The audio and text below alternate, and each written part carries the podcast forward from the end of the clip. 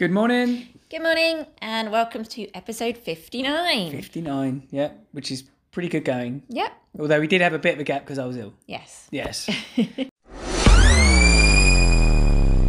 so, what's going on today's episode? Uh, so, we are interviewing um, Craig Mathie, um, who is the managing director of the Bournemouth Sevens Festival, which is a big international festival for sporting and music in, funnily enough, Bournemouth.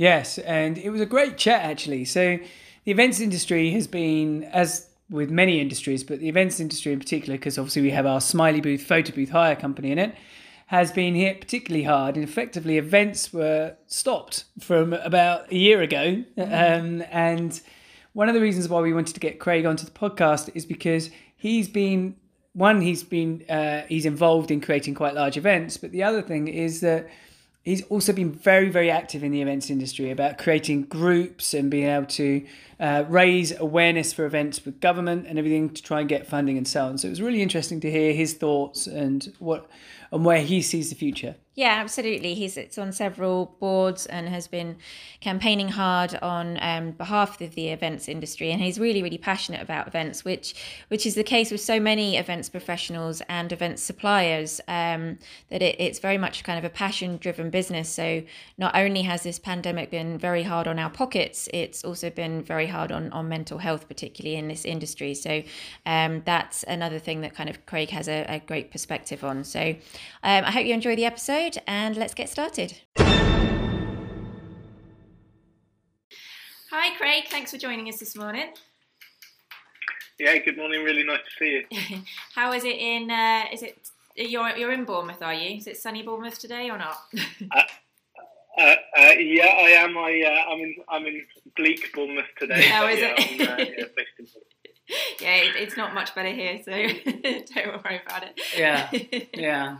But um, so for anybody listening or watching this, so this is Craig, and Craig has an enormous amount of experience in the events industry. And as we're filming this and uh, recording um, the audio for this, uh, this is January of 2021, and as Craig will probably agree, it's been a pretty terrible 12 months for the events industry, as it has for many. Um, but one of the reasons why we wanted to uh, invite Craig onto the show was because he's been, I'd say, one of the the lights. If you don't mind me blowing wind up your here, but um, you've definitely been one of the positive. Guys, thank you. yeah, we've we've been watching you, and you've definitely been one of the positive lights in the industry, and being very proactive in trying to create change and awareness. Uh, whereas obviously many in the industry have, have found themselves in a very fearful state, which is quite reasonable to be, and if anything, just kind of huddled in the corner and hoped it will all blow over. Um, so it's probably, uh, I suppose, what you've kind of demonstrated is all the great tenets of entrepreneurialism, right? That resilience and drive and, and optimism. That, and it's it's very inspiring to watch. So Kate's, Kate's literally grabbing my tea Sorry. in case. he was literally just about to spill that in his lap. I have an enormous mug of tea in hand. Um, so, so Greg, if, if you don't mind, just for our audience, um, just just giving us some of the, your background, like your experience, how you got into the industry, and um, yeah, we'll start from there. It's probably a good idea. Yeah, of course. Thank you. Um, yeah, and thanks, as I said, very much for having me on. It's um, really great to just be around people that feel passionate about events. And I think for me, actually, over the last year, um, the, the real kind of positive in the bleakness, I guess, has been the the collaboration and the unity and the way in which the industry has come together. So I think I've been having conversations with people that I would never have had before, uh, sharing information, sharing experiences, uh, and that's been really heartwarming. I think because we've everyone's going through this together. There's a much used analogy that everyone's in the same same storm but in different boats. But by kind of talking together and um, discussing our situations, I think it's it's really helped, and it's um, it's it's really helping people get through to the other side. So when we're able to be back delivering events again, so we've got fingers crossed for that. Um, in terms of my personal journey, I uh, am currently the managing director of Bournemouth Sevens Festival, uh, which is a sport and music festival. takes place obviously, as the name would suggest, in Bournemouth. Um, and I've been here for 10 years now. So I started, or just approaching 10 years. So in March 2011, I joined. And I, uh, I went and knocked on the door of Roger and Fleur, who own the business, and said, please, can I have a job? And they were, at that point, I think the festival was three years old. So it launched in 2008. Uh, and they they couldn't really afford me. I couldn't really uh, afford to, to take a pay cut, but both of us did. And I, uh, I signed on the, the dotted line after a few interviews. And, and, and I remember being incredibly nervous in those interviews as well because I love Bournemouth. I'm really proud to be from this area and uh, and I love events, and there wasn't really anything bigger for me. So it was an amazing opportunity to get involved. And uh, from there, I've just kind of worked my way up through the business. And uh, I love working in a small business. It's always presented a host of opportunities. And Roger and Fleur, who I mentioned, have been amazing in terms of giving me progression through that business. And uh, yeah, I, absolutely love it. Uh, if you if you speak to anyone who knows me well, they'll tell you that I'm an absolute events geek.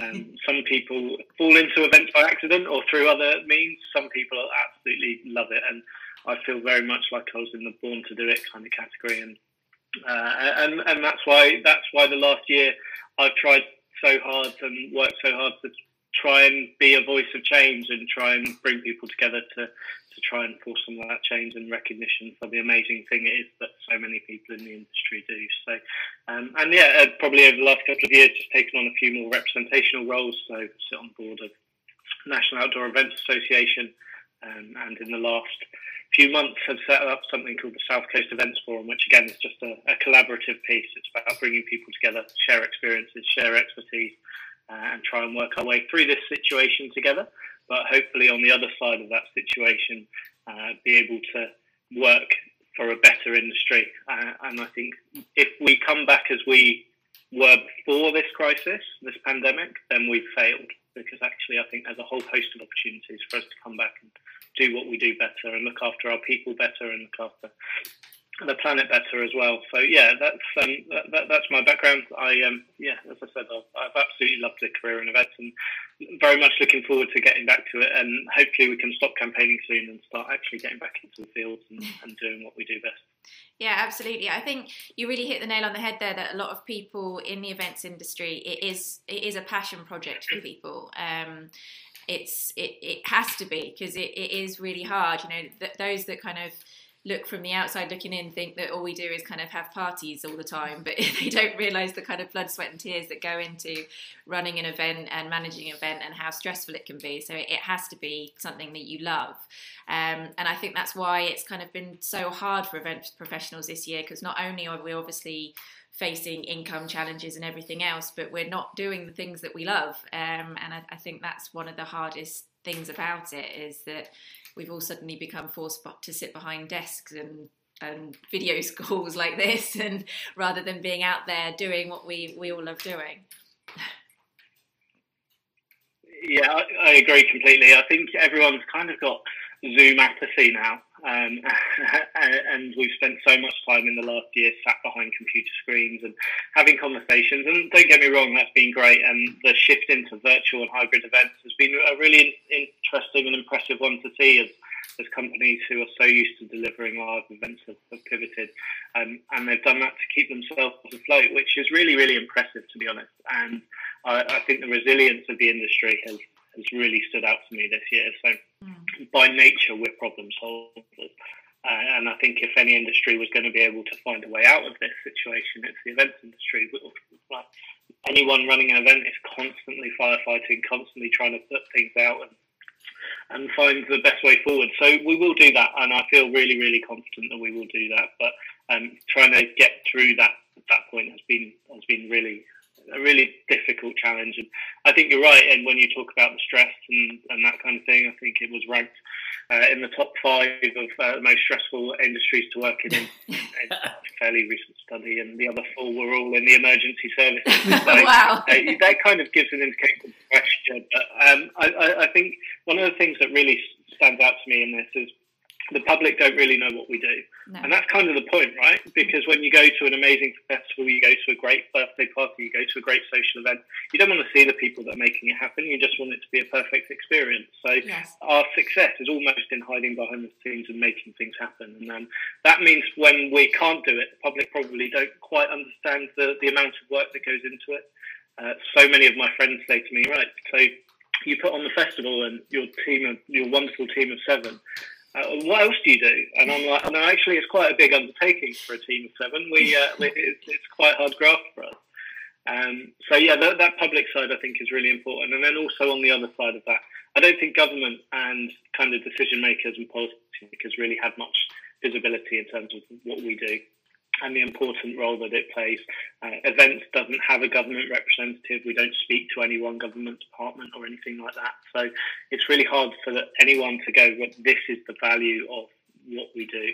Um, and I know various people have, have put a figure on that. Uh, Business Visits and Events Partnership estimates that it's about £84 billion kind of contribution to the UK economy. But um, that, that's just part of it because events are so much more than that. They're about people, they're about experience, they're about time spent together and things that you never forget. So trying to quantify that is really difficult. And I think we're making some headway, and much more um, vocal people than me are making their way through kind of conversations with government. But um, I think that's a really important part of what happens. And hopefully, post COVID, and post COVID will come, um, there will be a situation where the, the government and decision makers are more appreciative of what it is that we create. I think. Yes. Yeah, I think you're, and I think you just now, uh, you just nailed it when it came to that you're not seen in in the business. Like, if in fact, if you are seen in the business, something's normally gone wrong.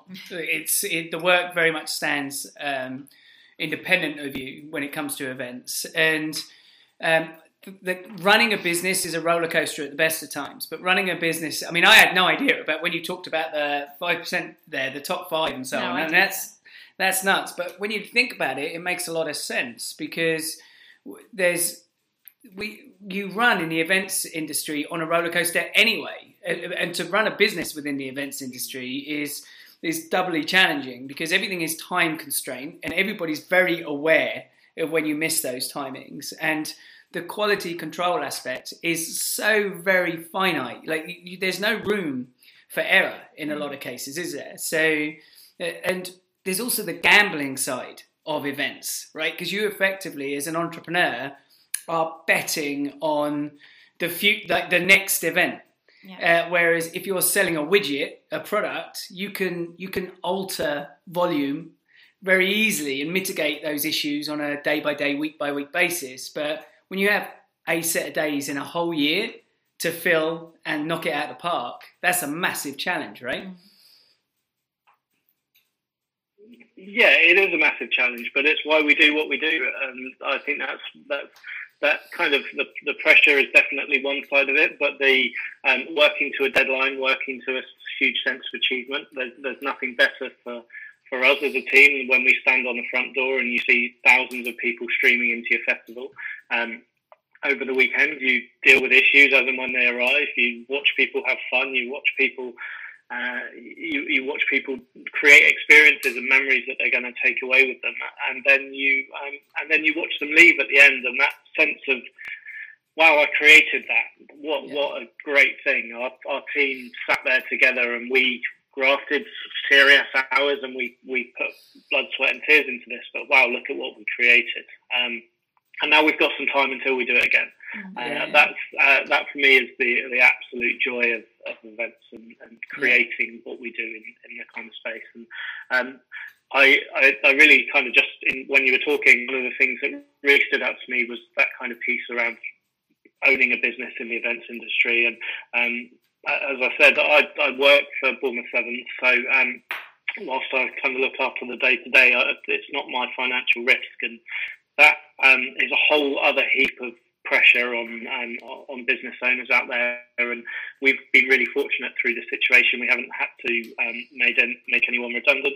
Um, but we we have um, yeah we we've trimmed down the team a little bit through through kind of other means and, and natural people moving on. But um, those big decisions, I feel for people who have to make them when you have to balance up the um, balance up your business's future, making sure that you survive that and you can survive to go again in the future and create events and experiences in the future. That's that's one side. But on the other side, you've got a team who've been hugely dedicated for you a lot for a large amount of time, mm-hmm. um, and, and, unfortunately, there's been so much kind of redundancies and people leaving the industry. Um, that that's a huge amount of pressure, and we as you said, and as we've alluded to, events is risky, right? It's it's a challenging situation. If you can make an event work, you can really make it work for you. But if it's there's so many potential avenues that it would uh, would not work, and we all approach these events knowing that. So people who, if you want a sound investment and something that's definitely not going to go wrong, working in events probably isn't for you. but if you are prepared to take the risk, it'll it'll come back to you. Absolutely, it'll be great. Um, but we probably didn't see a, a, pandemic coming that would strip us of a whole event season, um, and that's um, that's been a real challenge, I think, not just for event organisers because I naturally talk as an event organiser; it's what I do every day. But the supply chain as well has just been decimated because they haven't just lost one show; they've lost a year of shows, yeah. Um, and um, it's so important that we think about them and look after them because when we get to the other side we can't deliver events without them, and, and I think that's been a really important part of what we try to.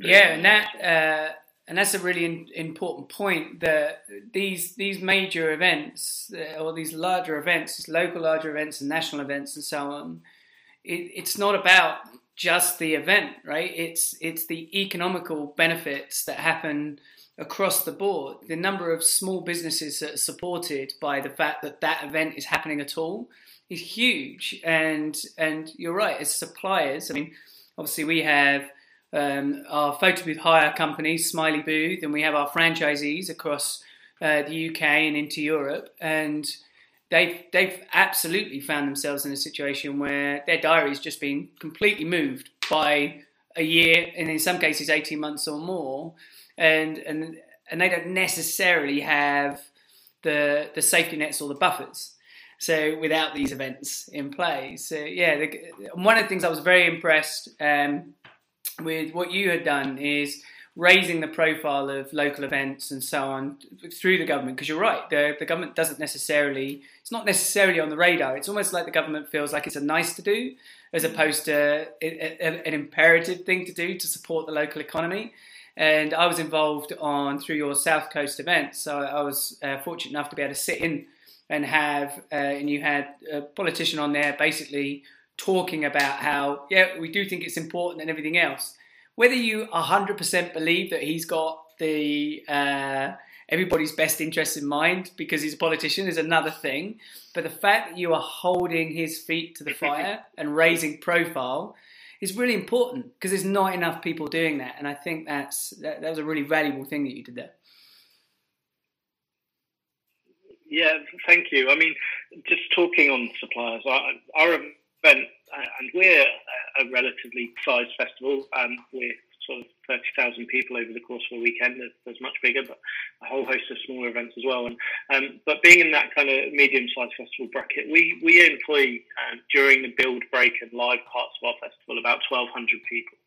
Um, Glastonbury, for instance, I think employs 35,000 people uh, across its kind of phases of uh, planning and delivery. And um, the the infrastructure, the network that sits behind events is vast. It really, really is. Um, and all of those people are crucial. All of them are critical, and all of them are doing valuable work.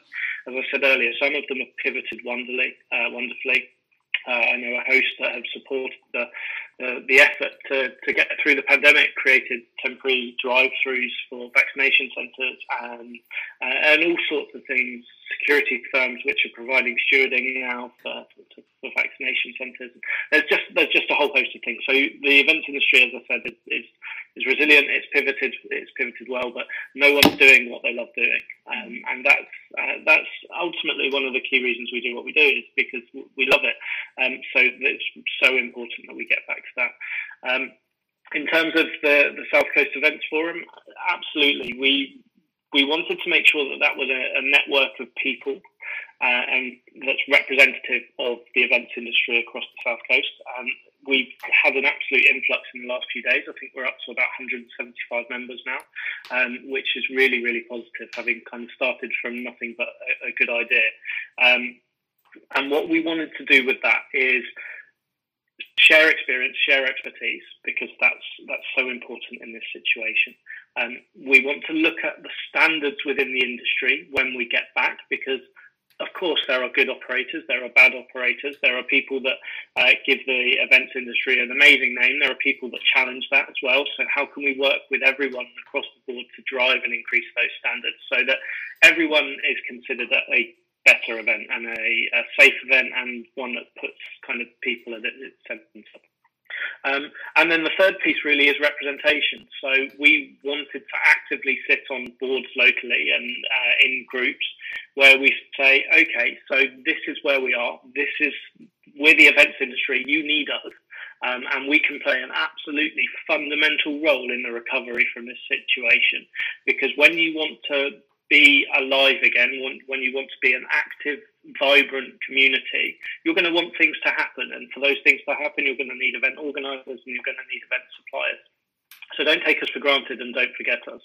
Um, and we were we were really lucky. I mean, um, Councillor Broadhead, who attended uh, the, the South Coast Events Forum that you, that you, mentioned from BCP Council, is, is is a real advocate for what we do. And um, through speaking to him regularly, we were able to unlock some funding through um, the discretionary fund, which was given to, to local authorities.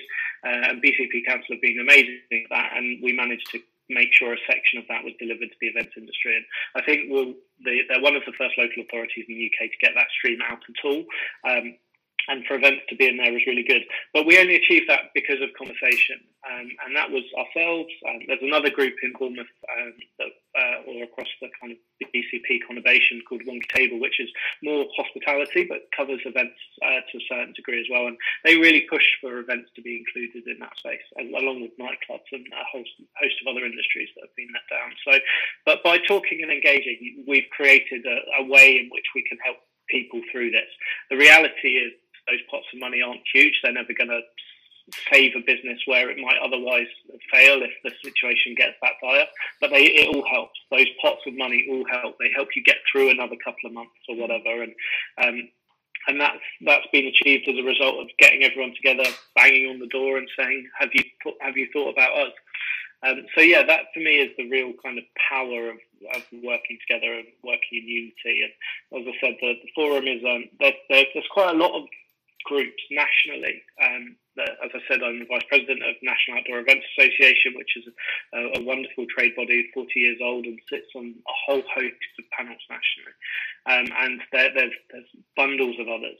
Um, but the real point of um, South Coast Events Forum was it's, it's on the South Coast, so we can talk to politicians locally, we can influence strategy and decision making locally.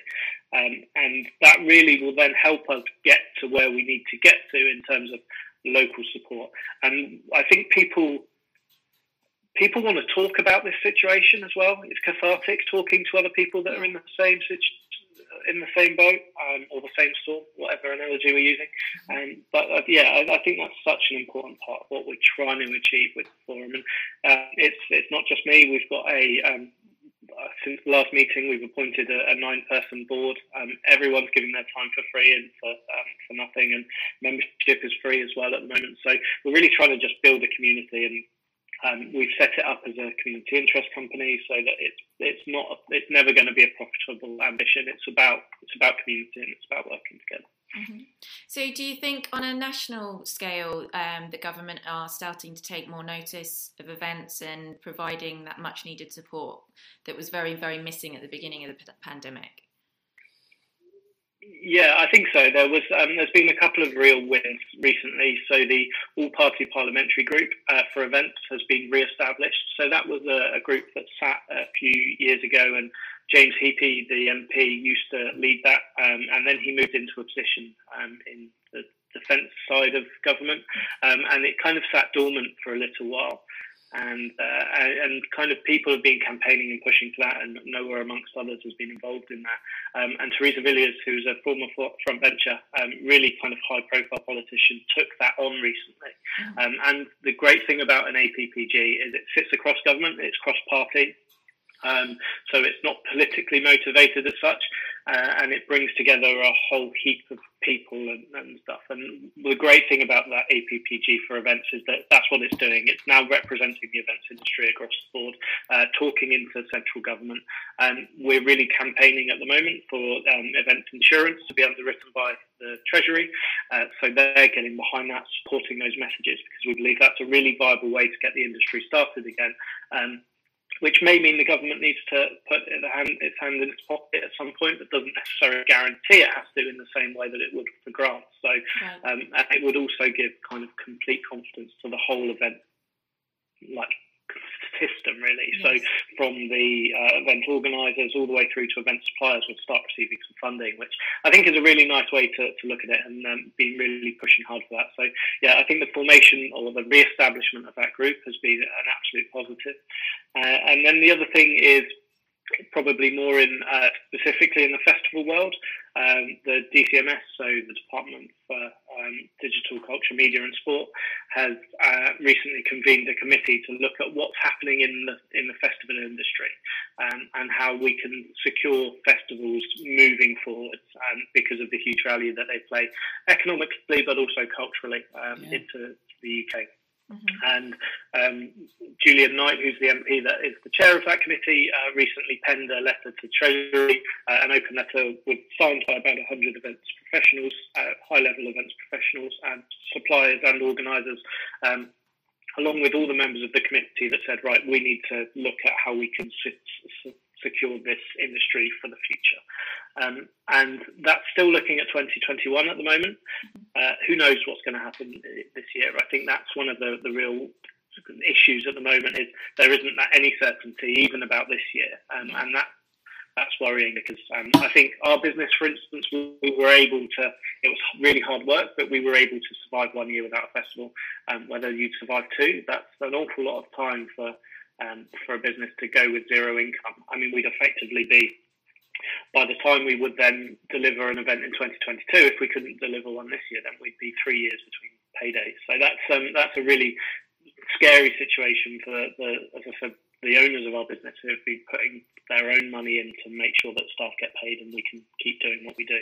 Um, and as I said, I'm, I do not think we're there yet. I think there's there's still a huge opportunity to say this summer and um, to make sure that to particularly to the middle and end of summer, there's um, there's a, something of a, a, a, festival season and people can get back to doing what they do. But the reality is there isn't a whole hope, whole heap of certainty around that at the moment. So everything is is kind of being planned with a what if mindset at the moment, which again is a difficult one for suppliers because no one really wants to part with deposits and, and stuff like that. To, yeah, to yeah, hundred percent. I mean, that's something we. Down.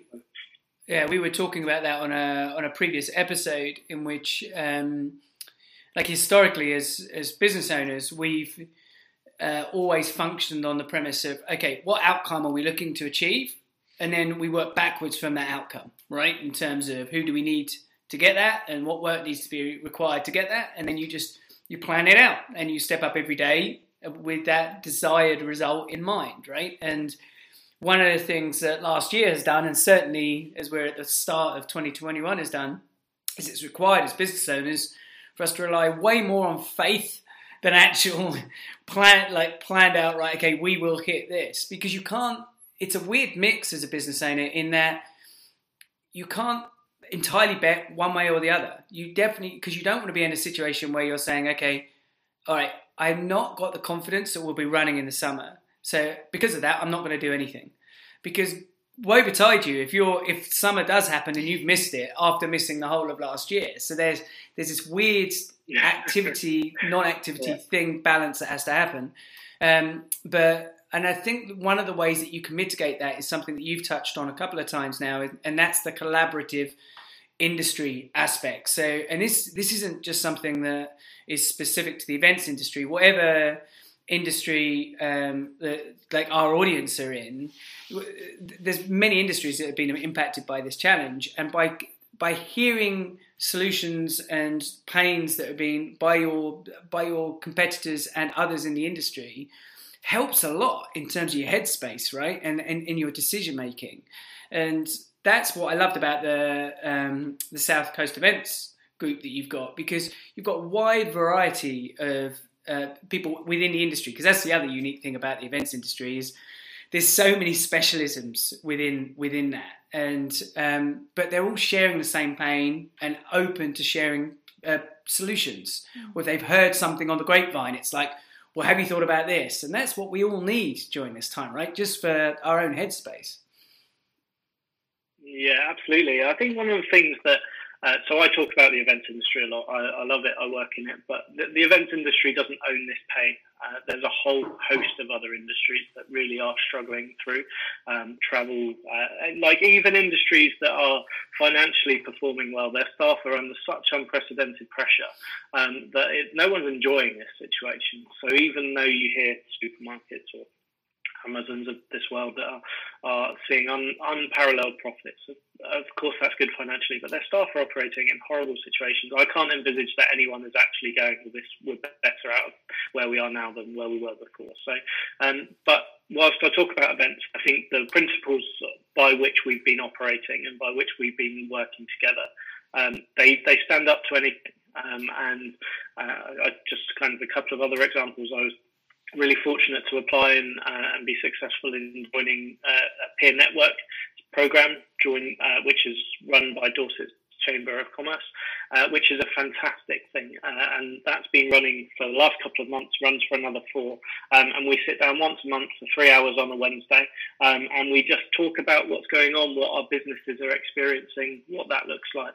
Um, and the businesses are grouped broadly by turnover. Um, but there, there's no kind of two people in one group from the same industry. So the, some of the people in my group work in one's kind of works in dairy production. There's um, creative agencies. There's manufacturers. There's uh, there's a whole host of different people, um, and there's nothing better than sitting in a room saying, "God, this is really tough," and loads of people going, "Yeah, cool, it is, isn't it?" Um, and saying, "Well, how did you deal with that?" Um, I mean, we're a quite small organisation. There's only um, six of us now in the, in the team on the Bournemouth Seven side thing, um, and um, so we've got we've got that, and we've got that really uh, kind of small team. But then you hear about other teams that are maybe 50 to 100 staff, um, and how they're trying to re-engage staff that are on furlough are maybe happy uh, earning 80% and not working, and then trying to get them back into the business uh, mm-hmm. and, and, and, to feel motivated. Uh, or where people have had maybe a host of redundancies, they've got some people left picking up probably the same workload, if not a bigger workload than they used to have, with uh, an added dose of survival syndrome on top of that. So they feel guilty for being the ones that are left behind. Um, so all of that, talking about that with peers is, is so so important, and um, I'd, I'd really like encourage anyone that can to, to talk to other business owners, to talk to other people that are at a similar level to you in a business, um, and to share your experiences, talk about them because someone else will have been through it, um, and maybe together you'll come up with a solution that will kind of get you to the other side. So that's one idea of the kind of collaboration. And then yesterday. I'm an ambassador for, for Dorset Minds, which is um, obviously a mental health charity for Dorset, um, and they've set up a, um, a community mental health alliance, which is a group of all sorts of different charities working in the mental health space. And those charities are in a really tough spot because their services have never been more needed, but they've been unable to fundraise because they haven't had any events this year. So um, these people are trying so, so hard to, to make a real difference. And I was really fortunate to sit in a meeting with that yesterday. Um, but again, it's the collaboration, it's the talking, it's the sharing, um, and it's working together to cut out waste that will save those some of those organisations in the in the long run. And um, yeah, I think for me, that talking, um, and I'm a huge advocate of talking and the benefit of, of that on your on your mental health. Um, but sharing, uh, collaborating, unity, it's it's such an important piece of um, of what we're all trying to do to get to the other side. I think. Yeah, it's something that um, we all have a responsibility to just push because there's I don't think there's ever been in certainly not in my lifetime. I can't remember another time where isolation mm-hmm. is is is being like imposed upon us um, at a time when you need people more than ever. You need to be actively communicating and protecting your mental like your headspace and because if, if you're in a very dark space, the biggest opportunity in the world, the, the, the, the, solution to all your issues could be put in front of you and you won't see it. And, and not that I'm suggesting that's always going to be there, but you've got a way better opportunity to take advantage of things that are going to navigate you out if you're, if you're able to accept it. And when, and it's a strange dynamic that we've all been put in in the last 12 months in terms of, okay, isolation and fear and separation from humanity, right? When when fundamentally as human beings, we need other people. We need to be able to talk, share our experiences, and and do all those things, and take take the influence of people like yourself who are going out there and saying, right, look, we need a community. We need to come together, guys. We need to, we, and that's why the work that you do. I keep hitting this table, by the way. The camera keeps shaking, but um, that's why the work that you've been doing, and that's why we wanted to get you on the show, is so important. And I, I really think that more people should do that. If, if you're sat there in an industry at the moment and you're thinking, well, there's nothing like that in my business, in my industry, nothing like this exists. Well, go make it. Yeah. Go do it. Start start small and start creating that collaborative experience because we all need it and we all res- we all respond very well to it. And um, yeah, it didn't exist. South Coast Events. I think you created South Coast Events, didn't you? You were the you were the founder. So it's not like yeah. So yeah, so it's something um, I, have kind of wanted to do for a long time because I felt um, I felt like in meetings I was in, I was talking about events, but with no kind of real background and with with no kind of I don't know. I was speaking on behalf of the events industry without having the events industry there and gauging their opinion and stuff like that. So it very mm. much often fell down to my personal opinion, um, and I, I didn't like that. So I wanted to kind of bring some room, some people together and. Um, I kind of had the idea of a forum round about the start of the year, um, and then we didn't really do anything with it because um, we had to cancel two festivals this year, or postpone one and then cancel another one, and um, and, and, everything kind of got pretty uh, pretty hectic. Um, but then uh, a couple of friends of mine, um, Tor and Adam, set up a group in support of the We Make Events campaign, which was a national campaign um, originally set up by PLASA, which is the, the sound lighting uh, trade body, um, and it just it really caught the imagination of the industry, um, and they did some amazing things, some live demonstrations uh, when you could demonstrate, um, some fundraising activities, uh, including a cycle tour all the way around the country that um, I took part in one leg of. Um, and we did a couple of things uh, in support of that across Bournemouth. Um, and in order to do that, we had a WhatsApp group of about 50, 60, 70 people um, and then that group became almost like a perfect audience for me to pitch to them. Right, we're going to set up a forum. Like we're gonna we're gonna try and formalize this collaborative spirit. Um, and not everyone in the group wanted to be involved because like people are skeptical of things like this. Sometimes I think they think they're going to take a load of time and energy to get involved in, and, and what they're going to get out the other side of it. Um, but just through my networks uh, and through my contacts in the industry, and then through the networks and contacts of the people that uh, joined for the first couple of meetings, um, we've just it's just exploded. Um, and that's been that's been the real success of this. And you're absolutely right. There was nothing there before um, on a on a local level. So I was just like, why not? I've got some time. I've got some energy. Um, and I think I'm very much of the mindset, as you alluded to earlier, that if it's really bad for my mental health to not be doing anything productive. I, like that's when I struggle the most when I'm sat feeling like I'm not really achieving much. So for my own mental health, and it's a bit selfish, I was like, right, I'm going to create something, uh, and I'm going to create this forum is going to therefore bring together people. We're going to represent our, our industry, and we're going to shout about it. And absolutely, that that was amazing. Um, I mean, and uh, so Roger, my boss, he set up a podcast uh, during um, during lockdown as well that, that's going really well um, called the Eventful Entrepreneur, and there are I think there are people like people broadly have fallen into two categories. One is people that are um, as you said right at the beginning, kind of nervous, scared, um, and, fearful of what the future would hold, and kind of have packed down a little bit. Um, and that's natural. Like there's nothing wrong with that. Um, and uh, and protecting your business is is a strategy to get to the other side. But then there are also people who've gone right. I'm gonna prosper and grow through this situation. I'm going to take the adversity that there is here um, and try and convert that into momentum into something positive. Um, and uh, and I've seen so many people try and do that. So many people creating digital content.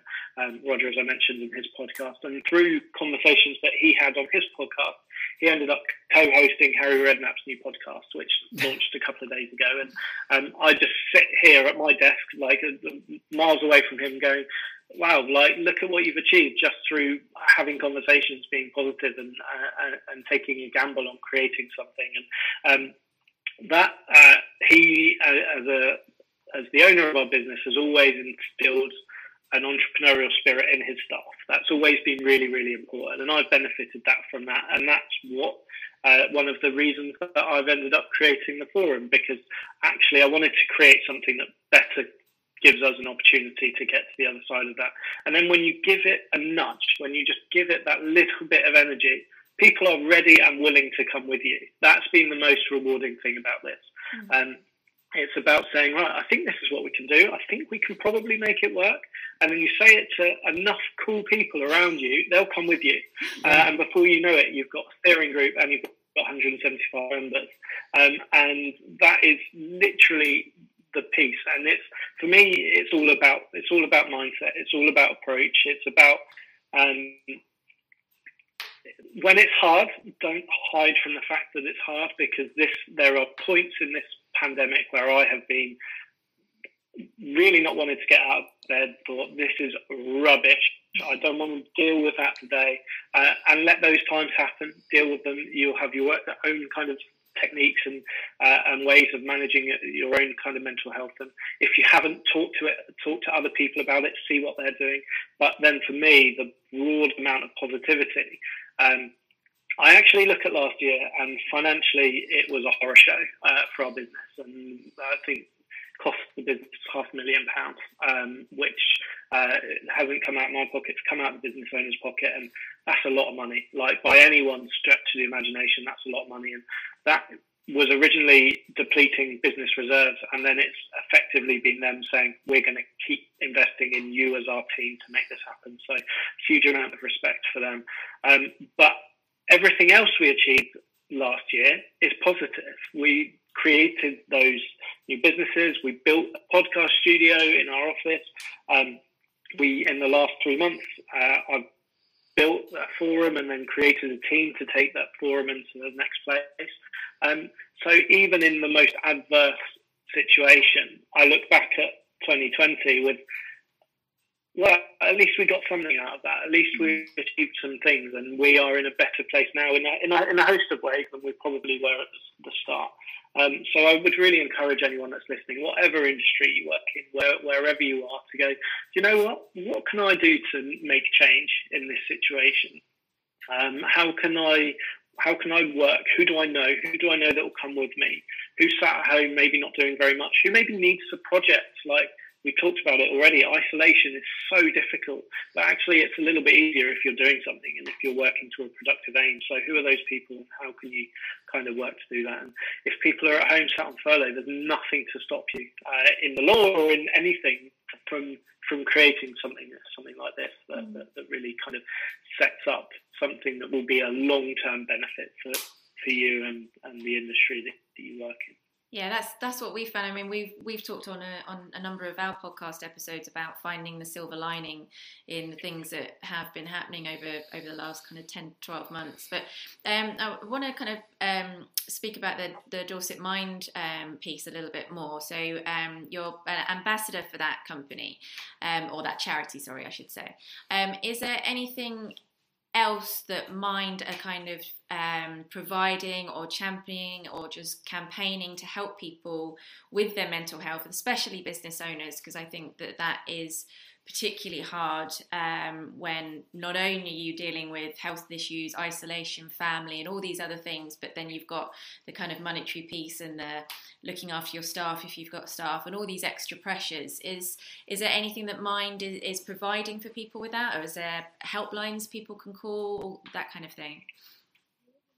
Yeah, of course. So, uh, so the charity uh, I'm involved with is, Dorset Mind. Um, Mind is obviously the national charity that everyone's heard of. Um, they have a network of something 170 odd um, local and, and, regional minds, I think, um, that focus predominantly on specific areas and stuff like that. And they're independent charities in their own right. So, whilst they use the Mind name and get some central funding, they also have to fundraise themselves. So, um, and Dorset's Mind is is a phenomenal example of that. Um, a really, really really great charity run by wonderful people.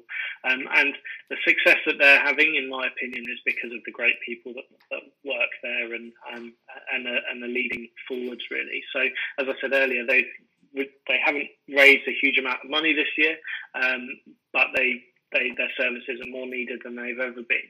Um, I I caveat that fundraising piece actually because uh, a guy called Ty uh, Temmel and uh, Ben Reynolds and uh, a guy called Jamie as well.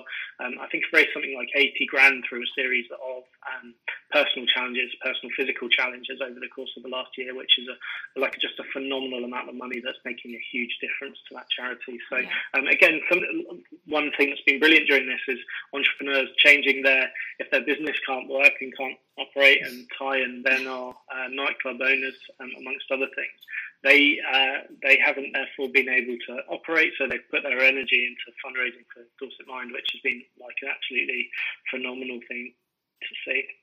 Um, but I mean, the charity uh, advocates general mental health, so there are some great systems out there if you're at crisis point or um, if you really need to talk. And um, so Samaritans is probably the most famous of those. There's a great service uh, I think called Shout, which is a text-based service. So you can, if you're feeling unwell or your mental health is at risk, you can text them and they'll text you back. Um, and it's a person on the other end of the phone. And actually, sometimes that's a little bit easier than, than picking up the uh, picking up the phone and having a conversation. Sure. So. Um, there's some amazing things there. Uh, Dorset Mind uh, focuses on training, on outreach. They're soon to launch a counselling service.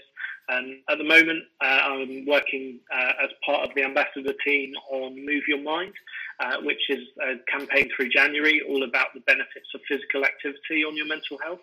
Uh, and I, I could not be a bigger believer in that. I've spoken uh, about this historically in the past, but I had a really tough time uh, as I was kind of going through my twenties dealing with my sexuality, and um, and I hit a kind of a really rubbish point uh, about three years ago, um, where I was at home and I was lying on my bed and I was crying and I was just like, I just don't know where my mind's at. Um, and two things got me through that. And the first one was going to see a, a talk therapist, um, a counsellor, um, and talking through my situation and my understanding and all of that kind of thing.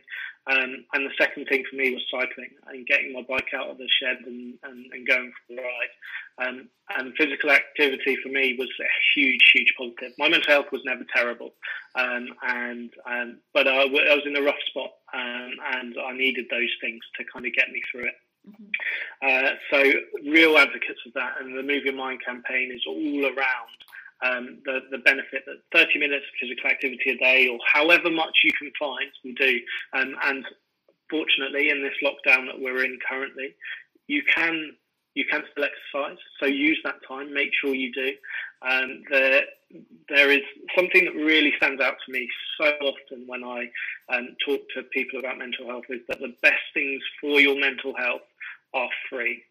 So it's exercise, it's fresh air, it's good sleep, it's eating. Like the the the things that people sometimes think they need to do, counselling or whatever. Absolutely, they all have their place, but you can make real kind of positive steps to change your um, change your situation that your mind is in by, by doing those things. Um, and Dorset Mind are, shouting about them. And I'm really, really proud to be an ambassador for that charity. They're, they're, they're making a huge difference locally.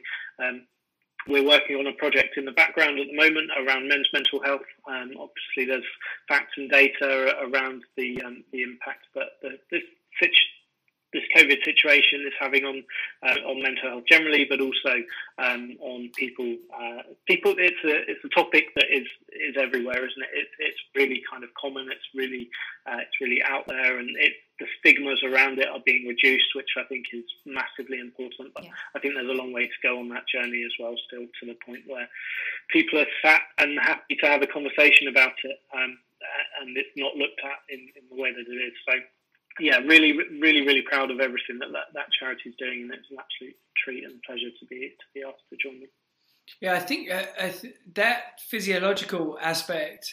Uh, we were, funny enough, talking about that on an episode yesterday, weren't yeah. we? About how um, there's a there's a there's a ma- there's a massive link between what you're doing physiologically and ha- and what you're thinking, mm-hmm. and and sometimes by just changing your physio- physiological state it can entirely change how you view things, and that almost can be immediate, right? It's it's almost to the point of getting out on your bike or whatever it is, or going out for a run, or just getting up, moving around, can have a hugely positive effect on what you how you see things, and it's not spoken enough about. I think we live in such a a world of kind of it's okay to be sat around all day. It's okay to be consuming media on your phone or TV or whatever all day. It's no it's not a problem. It's a huge problem. You have to incorporate that that physical exercise, movement in your life on a daily basis if you want any hope of optimism and productivity and just moving moving the needle, right? Moving your life forward.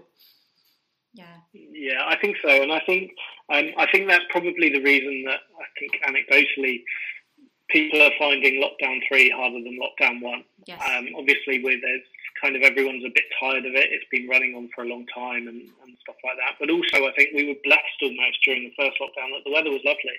Yeah. Um, so popping outside for a walk or going to the beach or going to the forest or just walking around your local area or, or whatever those things were, um, they were absolutely um, it was it was a huge time of uncertainty, but at least the weather was okay, uh, mm. and that's such a British thing to say, I think, isn't it? Yeah, um, yeah. But the by the time we've made it to this third one, it's a bit grim out. No one really wants to go and get wet and cold, so therefore you sit at home maybe, as you said, you get on your, your Instagram or your Facebook, you sit there mindlessly scrolling, yeah. uh, comparing your life to everyone else's life that's out there, and um, all the negative impacts that that has on on your your state of mind, and seeing people it, like living a perfect life, even in this situation, you're like, I'm sat here in my like jogging bottoms and a hoodie.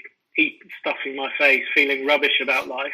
How are you doing it? Um, and I have some friends who live in New Zealand who are living a normal life, which is bizarre. um, but uh, yeah, like for, for the rest of us, um, I, it's so important you try and do find those things that will make you feel a little bit better. So um, if you're working at home all day, like in the middle of the day, get up, go for a walk, just walk around the block, um, even stop like sitting down. Um, rather than have a voice call, uh, like a video call, can you just have a voice call yeah. and walk around while you're on the phone? Because movement is good for you.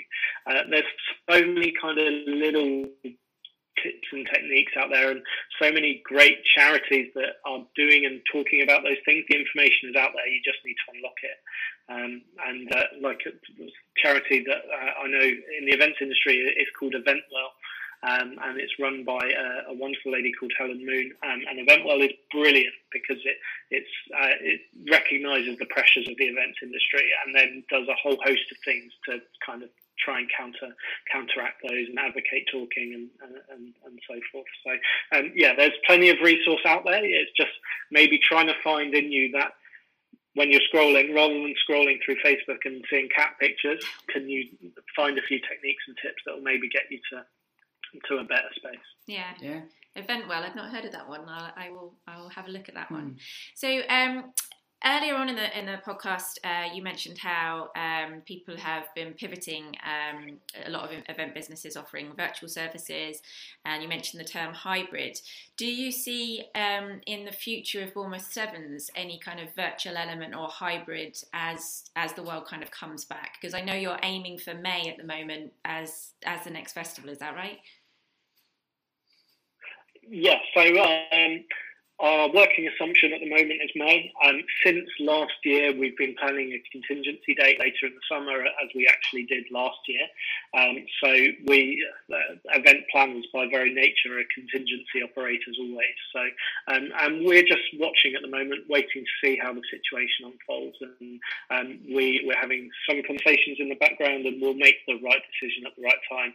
Uh, as Lee alluded to earlier, the last thing you want to do is uh, be able to happen and have made a decision not to, um, or uh, and, and that kind of thing. So we're just making sure that we make that decision at the right time and can, can communicate it correctly to our audience and to our suppliers and uh, and stuff like that. So um, that, that's our plans for this year, and um, we, have been really, really fortunate. About 80% of those who bought tickets last year retained them, so they rolled them over.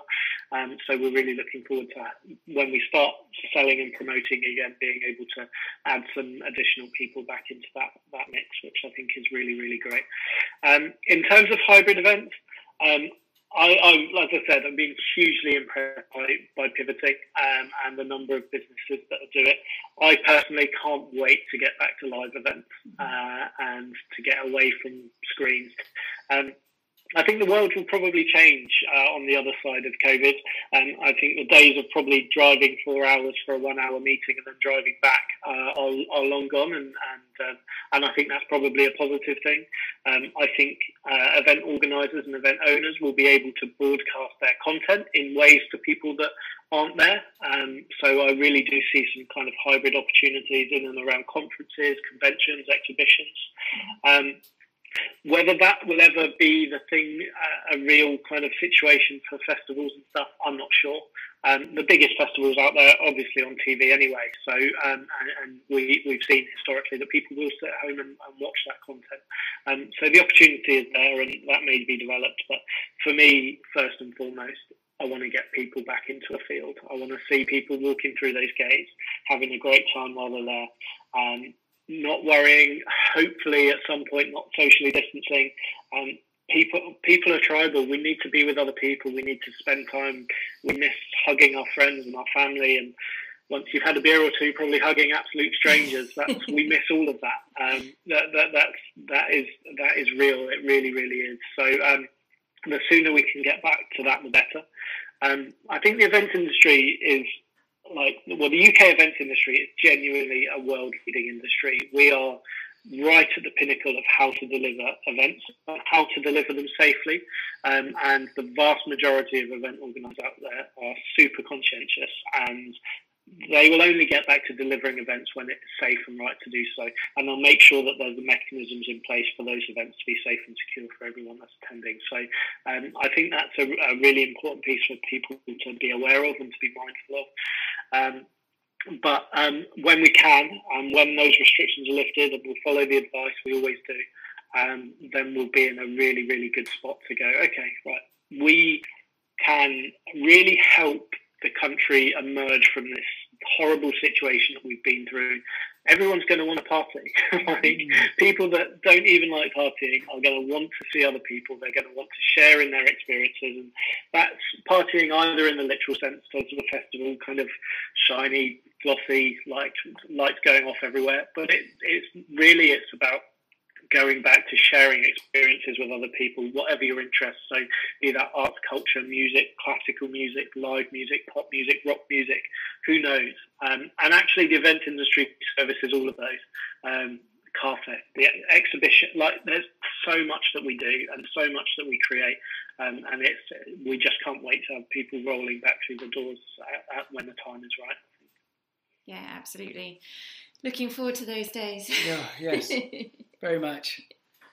Well, thank you again for coming on, and um, really wish you luck with Bournemouth uh, Sevens. And obviously, we've all got our fingers crossed that the the world kind of returns to some sort of normality this year. And um, you paint a very lovely picture of, of the the world returning and everybody hugging each other, which is what we're all looking forward to. I think. mm, yeah, I think we all need it. I think we're done with this with this period of time, yeah. and we'll be looking at we'll be talking about this for years to come. But yes. um, yeah, thank you again. It's been great hearing your experiences and your aspirations, and I think the mindset piece and the collaborative part is the work that you're doing there is invaluable, and and more people, the more people that can do that kind of stuff, the more we can kind of all lift ourselves like and others through this strange period. So, mm-hmm. yeah, thank you again. Yeah, thank you. No, our uh, our best chance of getting through this is getting through it together. I think. So, uh, thank you both so much for having me on. It's been an absolute pleasure to speak to you both. No, you're thank very you. welcome.